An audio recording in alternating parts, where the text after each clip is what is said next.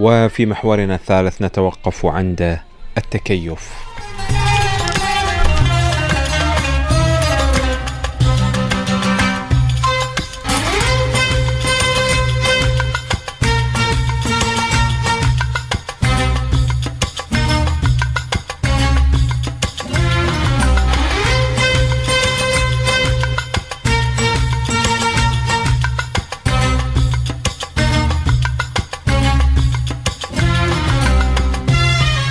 طبعا لولا التكيف لما بقي أي صنف من أصناف الحياة موجود منذ خلق الأرض إلى اليوم. دائما الكائنات الحية تكيفت مع بيئتها. يعني على سبيل المثال إذا تجيب شخص من الإسكيمو وتقول له عيش في البصرة ما يعيش في البصرة. احتمال يتكيف فترة واحتمال يموت بسبب الأجواء الحارة واحتمال لا يعني تعيشه في غرفة تخلي بيها تبريد يوصل بي إلى درجة حرارة الصفر ويكون أقل من الصفر بالسالب ويكون ما يطلع من عندها مثلا. وممكن خلال فترة زمنية يجوز سنة سنتين ثلاثة ممكن يتكيف إلى درجة ما. لماذا؟ لأن هذا الشخص من الإسكيمو كان قد تكيف مع الأجواء التي عاش بها لآلاف السنين في المنطقة التي عاش فيها. ونقصد بذلك مناطق جرينلاند و آه، والقطب الشمالي وآيسلندا وغيرها. هاي المناطق اللي يتواجد فيها شعب الإسكيمو مثلا أو الناس الشعوب الأصلية في ألاسكا في الولايات المتحدة الأمريكية شمال غرب الولايات المتحدة الأمريكية على الحدود الكندية. هؤلاء تشوفهم حتى من يجون إلى المناطق الجنوبية في الولايات المتحدة الأمريكية اللي بيها الشمس ساطعة على مدار عام ما يقدر يتأقلم. لماذا؟ لأنه كان قد تكيف عبر آلاف السنين وين يعيش في تلك المناطق الباردة جدا. وبالنتيجة الجينات التي تتحمل هذه درجات الحرارة الباردة العالية العفو الباردة جدا آه، يورثها إلى الأجيال التي تأتي من بعده. نفس الحال هذا ينطبق وين في مناطق آه، الشرق الأوسط وفي مناطق أخرى من العالم. الإنسان يتكيف في البيئة التي يعيش فيها. لذلك كثير من الناس عندما يخرج من بيئته يتعرض إلى مشكلات نفسية صحية جسدية آه، كثيرة جدا. هذا بالنسبة لما يخص التكيف الجسدي والتكيف البيئي، وكل الكائنات الحية تتكيف ضمن هذا الإطار. لذلك التكيف هو صنو التطور، الإنسان لا يتطور جسده إلا إذا تكيف مع البيئة التي يعيش فيها. يتكيف مع درجات الحرارة العالية يتكيف مع بيئة الجبال يتكيف مع الوديان إلى آخره. وين يعيش في أي بيئة؟ يصير جزء من عدها. وبالنتيجة يتكيف حتى مع نوعية الغذاء المنتج في تلك البيئة.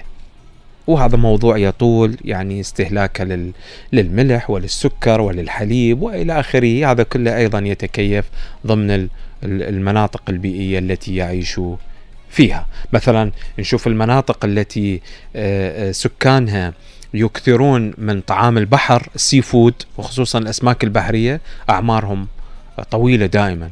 أطول من بقية المناطق التي تعتمد على اللحوم. الأعمار تتعلق بنوعية الغذاء. لذلك آه، في جزيرة سردينيا في البحر المتوسط لأنه يعتمدون دائما على الأكل البحري. يشوفون أعمارهم دائما تفوق ال 80 سنة 90 سنة إلى آخره. آه كذلك الأمر ينطبق على المناطق أو ما يسمى بمنطقة البحر الأبيض المتوسط اللي تشمل سوريا ولبنان وفلسطين و أجزاء من تركيا وإلى آخره وإيطاليا. هذه دائما يعتمدون هذه المناطق الساحلية التي تحاذي البحر المتوسط يعتمدون دائما على الأسماك البحرية السي فود بشكل عام فتشوف دائما صحتهم جيدة وأعمارهم طويلة وكذلك يعتمدون على زيت الزيتون والزيتون وهذه أيضا لما فيها من فائدة كبيرة أكبر من أن نحصيها في هذه العجالة.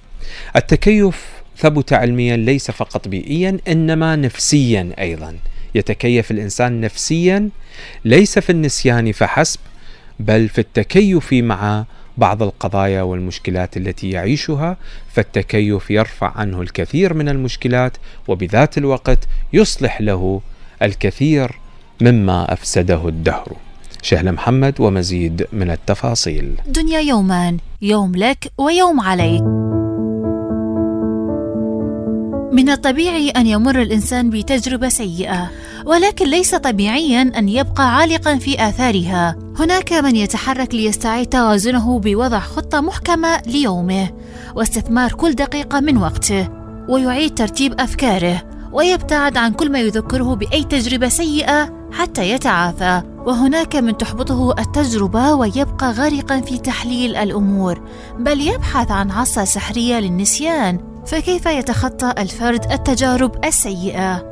أن للتجارب السيئة في حياة الأشخاص قوتها وعمقها في الذاكرة والنفس البشرية كونها تضم عددا كبيرا ومتنوعا من الانفعالات ذات المنشأ نفسه. وهو الغضب أو القهر أو العجز أو غير ذلك من أنواع الانفعالات الكبيرة. وهذه الميزة تجعل التجربة السيئة ذات عمر أطول في الذاكرة وتجعل محاولة نسيانها طلبا ملحا لدى البعض.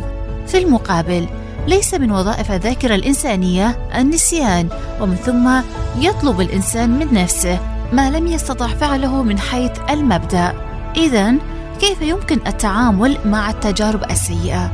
وهل من الصواب أن يترك الإنسان ليكون فريسة تجارب سيئة لعلها تتكرر أو تتجدد؟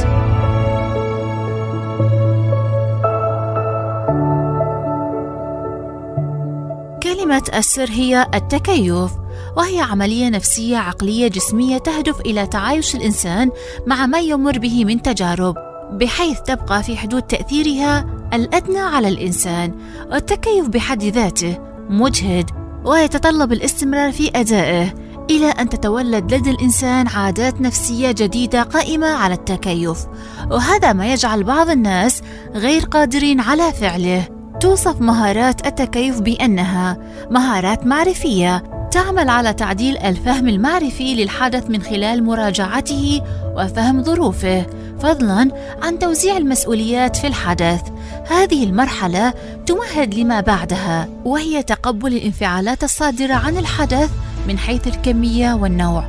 وهذا التقبل بحد ذاته تمهيدا للمرحلة التي تليها وهي مرحلة تبديل الانفعالات من خلال سلوك جديد يقوم به الإنسان بهدف تغيير الانفعال. هذه العملية وإن كانت مكتوبة في سطور قليلة إلا أنها على أرض الواقع تتطلب وقتا وجهدا نفسيا كبيرين. ومن طرق التكيف أيضا الحديث المدروس ولا يقصد به هنا أي حديث. فهناك فرق بين الفضفضة العشوائية والتفريغ النفسي المدروس الذي يشرف عليه متخصص يعرف عما يسأل وكيف يسهم في التفريغ الانفعالي.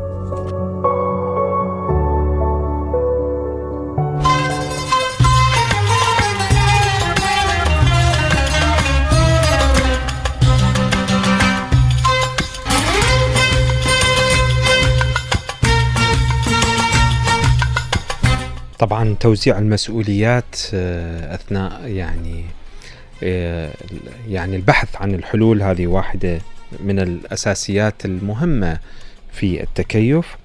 وكذلك الحديث المدروس والتقبل لبعض المشكلات. وبذات الوقت عندما نتقبل بعض المشكلات بذات الوقت نضع لها الحلول اللازمة. وضع الحلول دائما ضمن من؟ ضمن أساسيات المسؤوليات وبالنتيجة ضمن التكيف العام لحل أي مشكلة.